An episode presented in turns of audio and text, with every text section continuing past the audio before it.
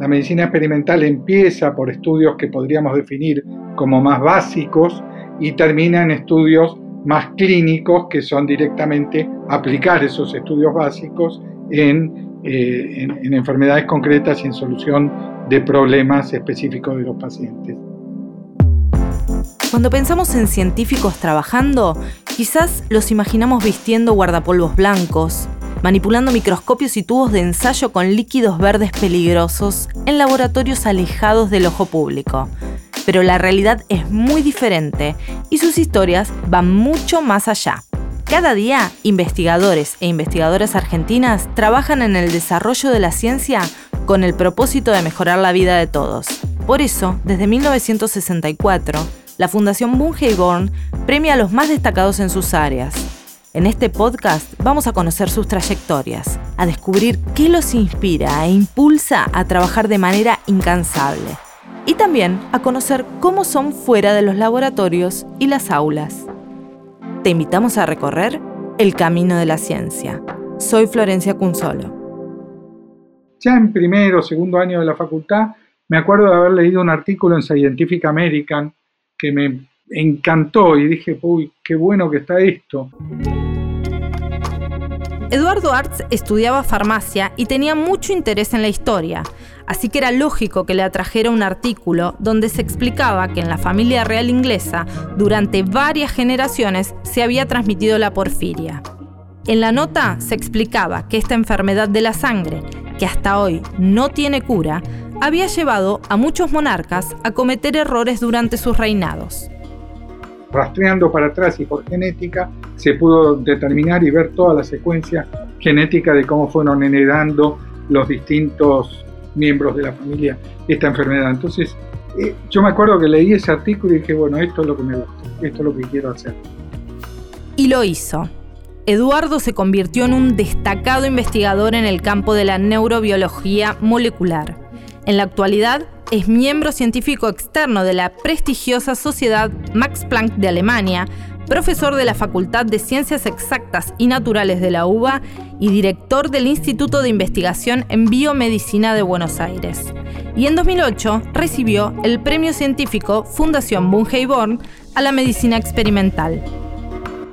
Eduardo, para quienes no están tan empapados en el mundo científico, ¿Nos podrías explicar qué es la medicina experimental? La medicina experimental se refiere a la experimentación en medicina y principalmente, no directamente eh, en, pacientes o no necesariamente en pacientes, sino también en distintos modelos de experimentos que hay, que pueden ser este, células en cultivo, animales de experimentación, tubos de ensayo, donde uno va generando, mimificando las cuestiones que quiere estudiar para eh, no tener que estudiar directamente en el paciente eh, todas las, cosas, pero que finalmente después este, sí se terminan verificando en los pacientes. O sea, la medicina experimental empieza por estudios que podríamos definir como más básicos y termina en estudios más clínicos que son directamente aplicar esos estudios básicos eh, en, en, enfermedades concretas y en solución de problemas específicos de los pacientes. Y eso es exactamente lo que hacemos nosotros, que es lo que en inglés se llama ir del bench to bed, ir desde la mesada hacia la cama, o sea, desde lo experimental hacia el paciente. Y vos estudias esto en lo que es el campo de la neuroendocrinología molecular. Así que otra vez te voy a tener que pedir que nos expliques de qué se trata.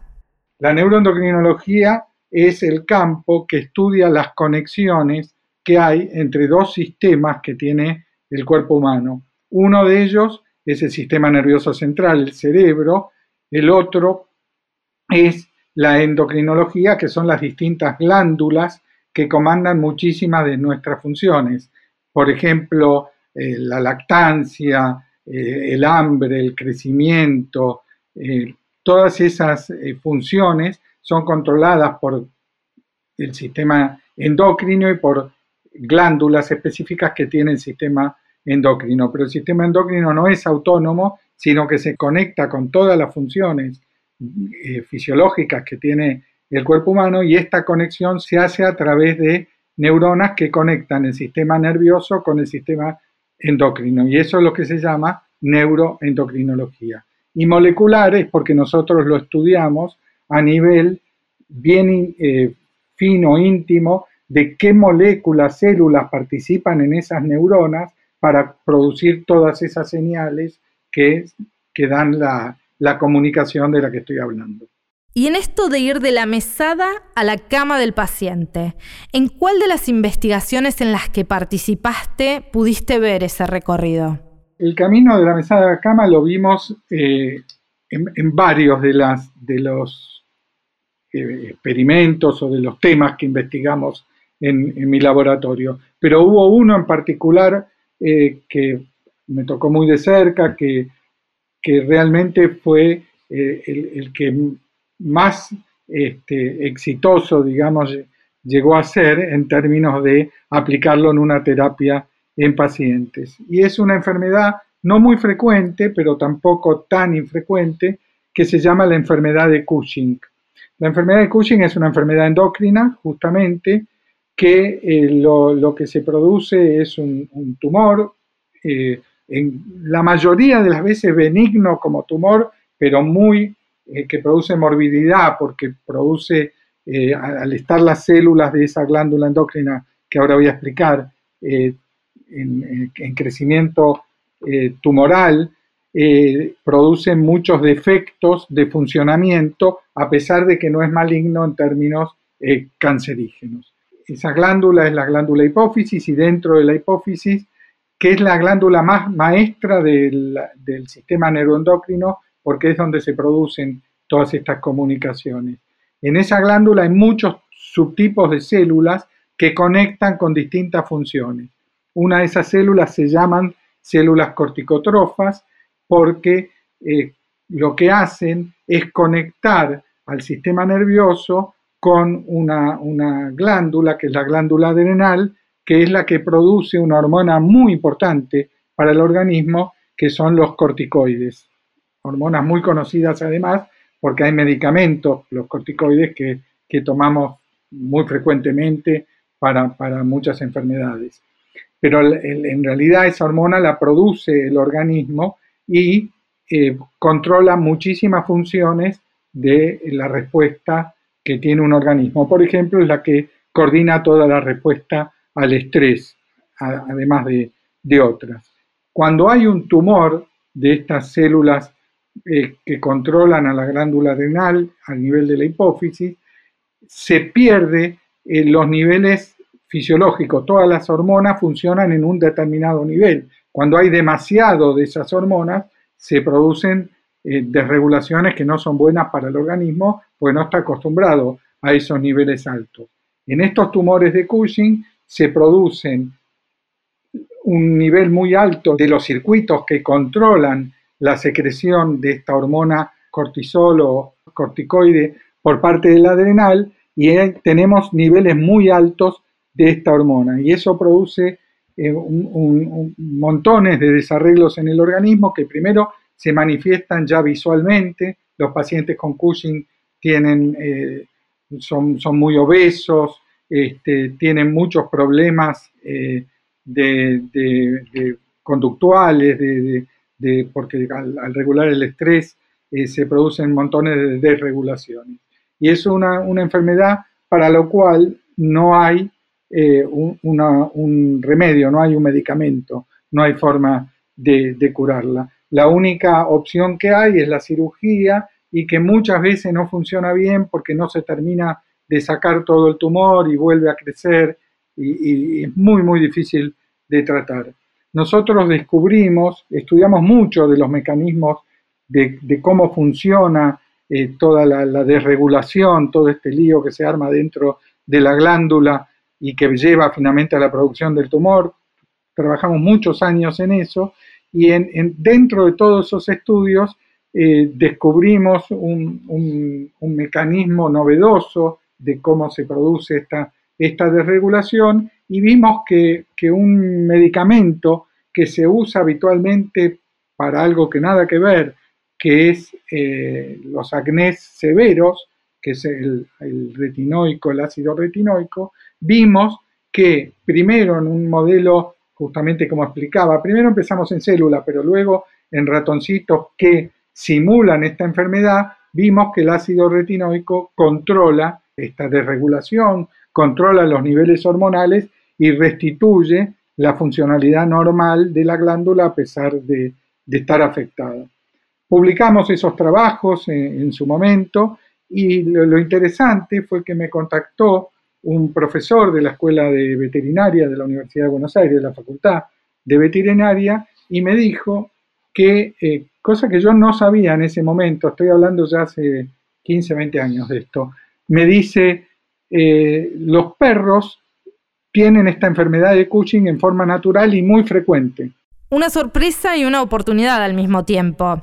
¿Hicieron un protocolo clínico aplicando el medicamento en los perros? Hicimos ese estudio en los perros, liderado por el doctor Castillo, él fue el que me llamó, y bueno, eh, llevó varios años, lo publicamos eh, en su momento, exitosamente los perros se curan de la enfermedad de Cushing con este, con este tratamiento, lo cual ya en sí mismo fue un, hallazgo muy satisfactorio, este, a tal punto que todavía al día de hoy, 15, 15 años después, algo así, de haber publicado ese trabajo, nos siguen contactando este, veterinarios que encuentran este trabajo eh, de todo el mundo para preguntarnos acerca de cómo es este tratamiento que sé que se está aplicando en veterinaria bastante en todo el mundo.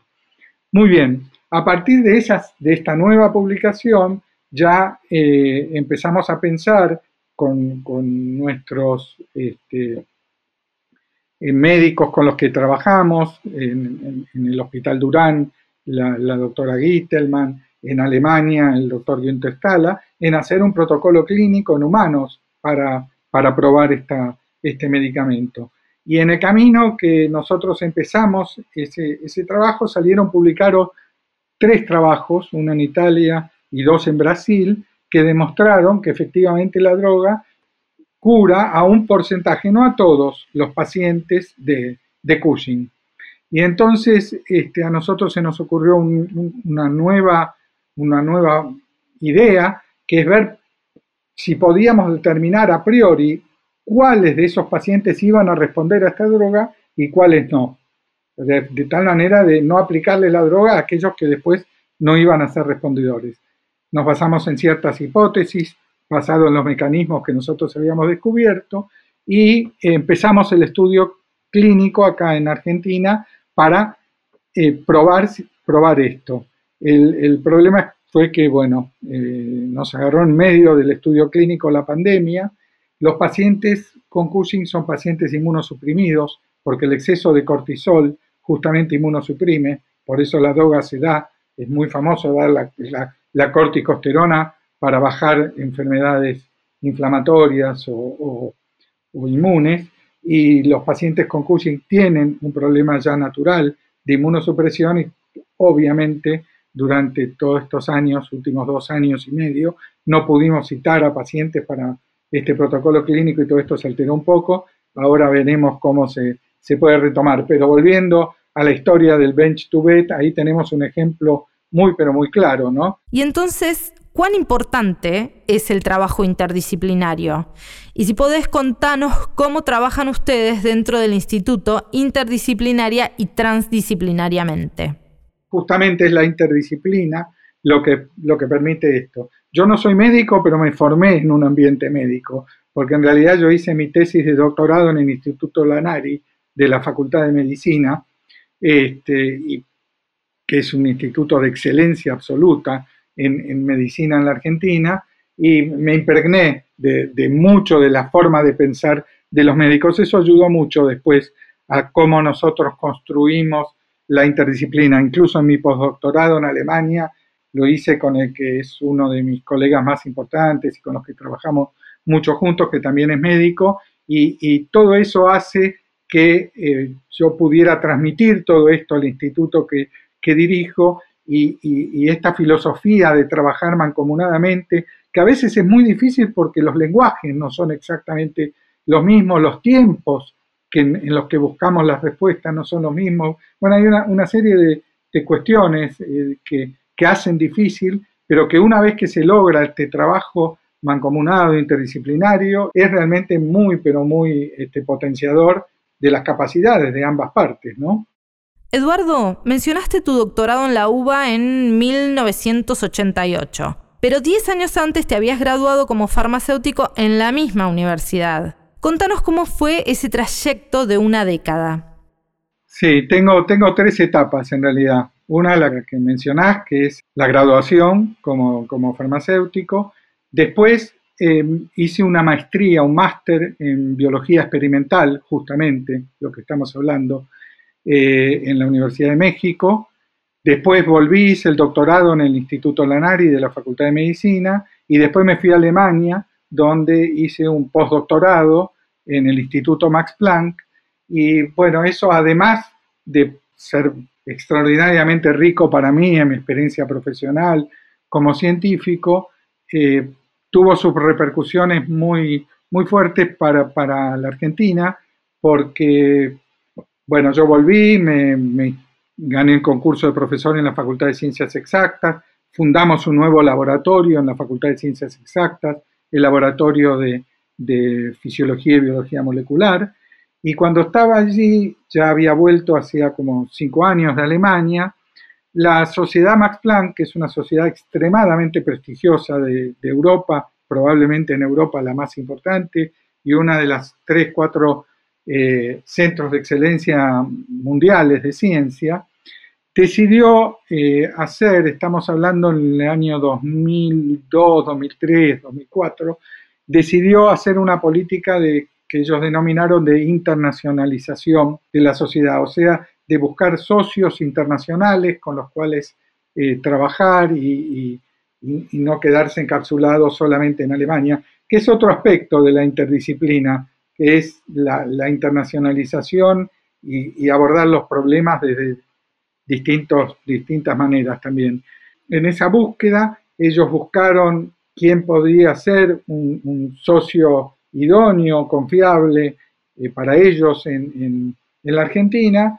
Este, vinieron varios directores con el vicepresidente de la Sociedad Más Plan a la Argentina y eh, de esas entrevistas, reuniones, eh, surgió eh, la elección de, mi persona para dirigir este proyecto y eso dio como resultado la, fundación del Instituto Más Argentina, digamos, que, está, que es el, el, cual yo fundé y dirijo, y que está en el polo científico-tecnológico porque coincidió justamente con la construcción de ese polo científico y entonces yo le propuse al CONICET y al Ministerio de Ciencia, ¿por qué no poner eh, eh, en este lugar a un instituto tan prestigioso? Y así fue como, como se generó. Entonces, mi experiencia en Alemania redundó en algo más que, que mi experiencia personal. ¿Y cuántas personas trabajan en la actualidad en el instituto? Oscila un poco entre, entre 90 y 120 personas. Eh, oscila porque los becarios se van eh, graduando, se van doctorando, se van a hacer sus postdoc, entran estudiantes nuevos, entonces hay, hay toda una dinámica, pero, pero en más o menos entre 90 y 120 personas es, es el número de, de, personas. Estamos divididos en, en 10, 12 grupos de trabajo distintos que abordamos cada uno temáticas diferentes, pero todas que tienen eh, tecnologías en común. El instituto tiene realmente tecnología de primer nivel eh, mundial eh, montada y todos usamos las mismas tecnologías y si bien tenemos preguntas diferentes, justamente eso enriquece mucho porque podemos abordar los problemas complementariamente dentro del instituto entre los, los distintos grupos que lo, que lo componen. Además, desde la fundación del laboratorio y posteriormente ya en el instituto, vos trabajaste mucho en repatriar científicos argentinos. ¿Podés contarnos un poco más sobre eso? Sí, eso es otro aspecto de mucha gratificación personal. Nosotros siempre pensamos en, el instituto en la posibilidad, con un instituto de esta jerarquía, de poder usarlo como plataforma para motivar a jóvenes científicos argentinos en el exterior de, que, hubieran hecho postdoctorados de excelencia o que estuvieran radicados en laboratorios de excelencia a volver a hacerlo eh, en el país. Entonces, todos los grupos de trabajo, todos absolutamente del instituto, entran por concurso. Todos estos concursos fueron conjurados eh, mixtos nacionales del CONICET junto con eh, internacionales de la Sociedad Más Planck, todos los concursos, pero eh, algunos de ellos especialmente con fondos, por un lado, de la Argentina, de los programas de repatriación del Ministerio de Ciencia y del CONICET, y por otro lado, con fondos de la Sociedad Max Planck para complementarios, pudimos hacer varias convocatorias muy especiales fomentadas y dirigidas a la repatriación. Y con eso repatriamos, no, recuerdo exactamente el número, pero por lo menos 10 científicos eh, o alrededor de ese número de distintos países, no, solo de Alemania, por supuesto, eh, eh, de Estados Unidos, de Inglaterra, de Italia, de España, que volvieron a la Argentina, se instalaron en el instituto eh, algunos de ellos continúan en el instituto, otros buscaron después eh, otros lugares, porque esa es otra de las características, que nuestro instituto es relativamente chico y no puede albergar indefinidamente gente. Entonces lo que buscamos es formar gente también que pueda ir a otros, a otros lugares. Tenemos varios científicos que fueron al Hospital Austral, por ejemplo, y establecieron sus grupos ahí después de una estadía de cinco o seis años exitosa en, en nuestro instituto. Y eso es una dinámica que, nos satisface mucho y que, que es eh, parte de la misión de, nuestro instituto. Bueno, vos mismo podrías haberte quedado afuera y sin embargo volviste. ¿Por qué decidiste regresar a la Argentina? Sí, gran pregunta. sí, yo siempre estuve ahí en el dilema, en el dilema porque a mí me, ofrecieron en su momento quedarme en, Alemania y seguir la trayectoria que muchos eh, investigadores jóvenes pueden seguir sin, después de, haber terminado los postdocs eh, afuera. Yo desde que me fui quería volver y supe que, quería volver. De hecho, este, yo ya, ya tenía mi, cargo en ese momento, antes de irme, de JTP, de jefe de trabajo práctico en la facultad. Este, y, siempre sabía que quería volver y que quería volver a la Facultad de Exactas, donde, donde ya estaba semi eh, instalado. Y, bueno, el, drive era muy fuerte y, así fue. Eh, por eso decidimos volver, también por supuesto por una decisión familiar. Eh, Tulia, mi esposa, también quería volver. Este, y bueno, volvimos, en ese momento teníamos una de la mayor de nuestras hijas. Y Ahí cuando volví gané el concurso de profesor en la facultad y fue muy interesante también porque yo gané un concurso de profesor de dedicación exclusiva. Entonces el decano en ese momento, que falleció hace muy poco, Eduardo Recondo, me, dice, bueno, ganaste un concurso de profesor de dedicación exclusiva, tenés que venir acá. Le digo, sí, pero para eso necesito un laboratorio, este, porque yo volví y me reinstalé en la NARI desde donde me había ido. Me dice, ¿qué necesitas? Y bueno, yo le hice un proyecto viniendo de Alemania, uno estaba entusiasmado, un proyecto de máxima, con todas las cuestiones que queríamos. Y el decano me dijo, este, vamos a hacer lo posible, vamos a ayudarte a conseguir esto. Y empujó mucho, consiguió muchas de las cosas. Otros profesores de la facultad se motivaron mucho y se mancomunaron en este proyecto, como Norberto Yusem, Osvaldo Chitel, Alberto Conblit, y fundamos así este laboratorio de biología y medicina experimental que luego dio lugar, por un lado, a nuestro instituto, GEMO desde ese laboratorio, y por otro lado, otro instituto que está en la facultad, que se construyó después a posteriori, el IFIBINE, también un nuevo instituto del CONICET que alberga muchísimos investigadores, un gran instituto. O sea, de eso gemó algo eh, muy eh, importante para el país. Eduardo, ahora quiero llevarte bastante más atrás de esta etapa de fundador de laboratorios e institutos. ¿Tenés el recuerdo de cuándo empezaste a interesarte por la ciencia? Cuando estaba en la facultad. Eh, porque yo cuando empecé la facultad no, tenía muy claro que iba a ser científico, si iba a ser la... En realidad sí iba a ser el laboratorio, porque yo empecé la facultad de farmacia, pero también este, podía haber seguido bioquímica, lo que pasa que después ya me motivé por hacer esta, este máster en biología experimental y me fui para la ciencia. Pero no sabía muy bien cuando empecé qué quería, si, si hacer, cómo iba a aplicar este, mi carrera. Pero estando ya en primero o segundo año de la facultad, me acuerdo de haber leído un artículo en Scientific American que me encantó y dije, uy, qué bueno que está esto, que, porque también a mí me interesaba mucho la historia, muchísimo, y, el artículo mostraba cómo habían podido determinar la, que, bueno, una familia real inglesa eh, que tuvo toda la familia prácticamente porfiria, una, enfermedad este, de la sangre, y que los llevó a, también a cometer muchos errores eh, como, como, gobernantes por, por, la enfermedad de todos los reyes de, que, habían de, esta familia, pero que se pudo determinar, en aquel momento no quedaba muy claro qué es lo que tenían, pero rastreando para atrás y por genética se pudo determinar y ver toda la secuencia genética de cómo fueron heredando los distintos este, miembros de la familia esta enfermedad. Entonces, eh, yo me acuerdo que leí ese artículo y dije, bueno, esto es lo que me gusta, esto es lo que quiero hacer. Y eso fue el momento, bueno, determinante para eso. O sea que no es necesario que la vocación surja desde chiquitito o ni siquiera en el colegio secundario. Completamente, uno puede tomar la decisión más adulto, pero por supuesto que está buenísimo todos los programas que hay de todo tipo, de, las instituciones este, como el CONICET, el Ministerio, instituciones privadas que buscan fomentar e ilustrar a, los, a los chicos para que se motiven. Eso está genial porque porque ya vas logrando que, se interioricen, que elijan la carrera.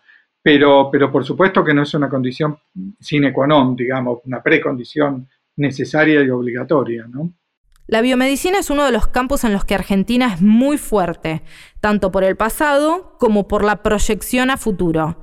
¿Quiénes son tus modelos, tus ejemplos? Yo te contaba hace un rato que eh, hice el, doctorado en el, Instituto Lanari de la, Facultad de Medicina. Mis dos, tuve dos mentores allí, eh, Samuel Finkelman y Víctor Namot, eh, dos médicos extraordinarios, pero además dos científicos extraordinarios. Pero lo interesante es cómo, cómo Víctor, Víctor Namot, él había trabajado con Eduardo Brown Menéndez, es decir, es, es, que es la rama original de las grandes ciencias biomédicas argentinas, ¿no? José Brown Menéndez, este, Lanari mismo, este, son, y Leluara posteriori, quienes dan origen a esta gran escuela eh, biomédica científica que tenemos en la Argentina. Y es interesante como yo me referencio y en realidad me formó directamente uno de los discípulos de ellos mismos. Eh, y esto muestra la importancia de la continuidad, de mantener las escuelas, de tener los maestros para que lleven a, que esto, a que esto se cristalice. Que la biomedicina, la biotecnología, la bioinformática sean tan importantes en la Argentina hoy no es casual, es producto de esta enorme escuela que empezó ya hace tantos años con estos maestros que, que nombré, ¿no es cierto? Eduardo, vos recibiste muchos premios a lo largo de tu carrera, pero quisiera saber qué significó en particular haber recibido el premio científico Fundación Bungeborn. Sí, de, los múltiples premios que tuve la suerte de, recibir, creo sin duda que fue el más importante. Para mí fue realmente increíble, en primer lugar, por quienes habían recibido este premio. Yo no podía creer estar en, en el mismo no, estoy en el mismo lugar para nada, pero en cuanto al premio en particular, estar al nivel de, enormes este, científicos que, lo habían este, recibido este, anteriormente.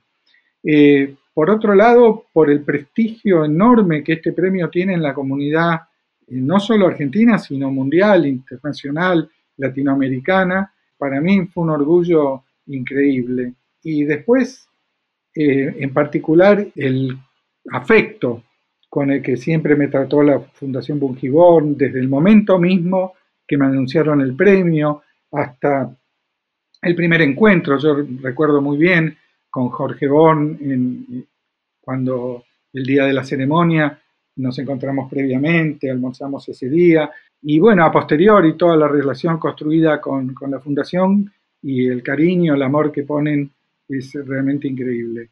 Hace un rato mencionaste a tu mujer Tulia y a la primera de tus dos hijas. ¿Ellas también tienen interés por la ciencia? Tulia es bióloga, este, pero hace eh, docencia y hace mucho de educación en ciencia. Trabajó muchos años e, editando libros de, biología para varias editoriales. Eh, también hace docencia y está en, muchos proyectos que tienen que ver con cómo se enseña, además de enseñar ella misma. Eh, Luciana y Martina estudiaron las dos, pero en ciencias sociales humanitarias. Eh, Luciana economía y eh, Martina sociología. Como ya hablamos, sos profesor en la Facultad de Ciencias Exactas de la UBA. ¿Te resulta importante seguir siendo docente? Sí, porque el, docente aprende muchísimo de los alumnos, es increíble. Son dos cosas. Una, esto, que, uno aprende muchísimo de los alumnos. Te hacen preguntas, tengo dos materias en la facultad. Una de grado, que son los alumnos que recién entran a la facultad, eh, y otra de, posgrado. Y son dos niveles distintos de preguntas que te hacen, pero las preguntas de los alumnos de grado son, son buenísimas, porque te llevan a pensar cosas que, uno daba por totalmente sentado y que te despiertan inquietudes completamente todo el tiempo. Y por otro lado, porque es la forma de conocer alumnos y nutrirse con eh, estos, estos alumnos que después van a formar parte de, nuestros laboratorios. Casi todos los estudiantes que trabajaron conmigo este, fueron alumnos míos, casi todos, no, no todos, pero el 80% eh, los conocí como en la relación profesor-alumno.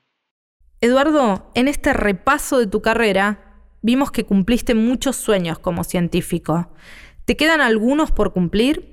La verdad que no lo pensé. No, no es algo que esté a flor de piel, pero si así espontáneamente me parece que ver la continuidad del instituto cuando, cuando yo me retire y ver que, que el instituto eh, continúa, que, que sigue eh, al mismo nivel que algunos de los, de, los tantos este, discípulos puede tomar la posta, como se dice, que creo que lo están haciendo en una forma eh, perfecta, mejor que yo, este, creo que eso sería la, cristalizar finalmente el, final de la carrera ahora, este, ya está en este momento, en esta etapa.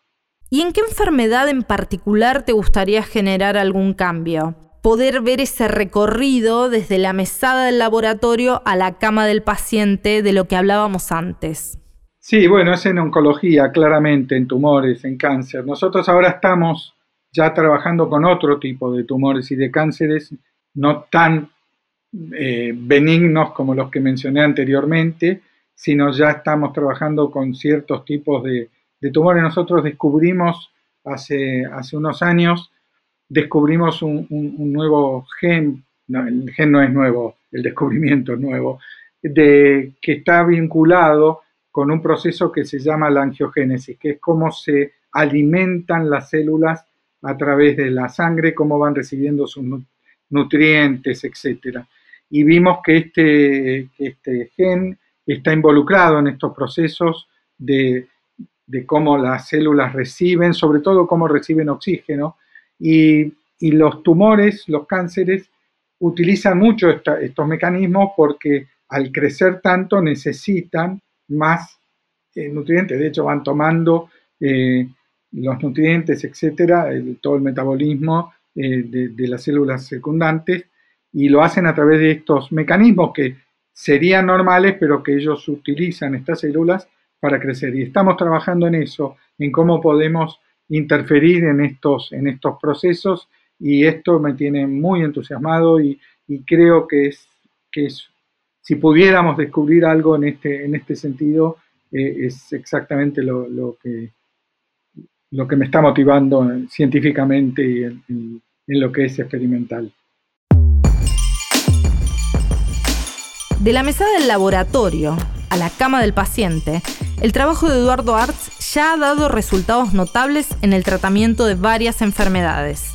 Y aunque en la entrevista haya mencionado estar transitando el final de su carrera, lo cierto es que sigue adelante en la investigación con gran empuje. Es que aquel artículo de la revista científica encendió una llama que está lejos de agotarse.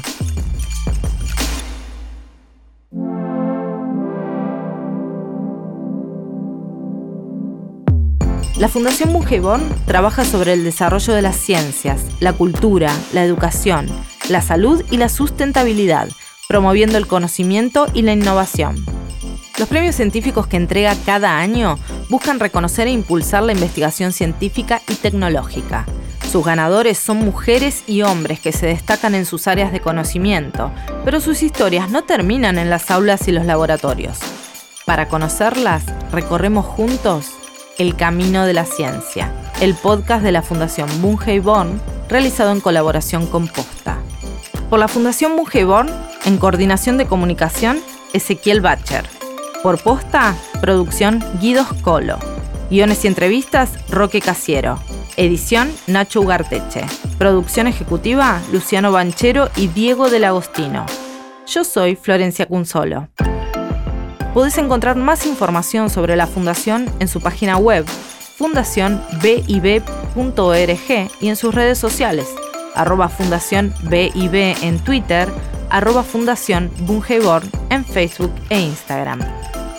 Te esperamos en el próximo episodio para seguir transitando el camino de la ciencia.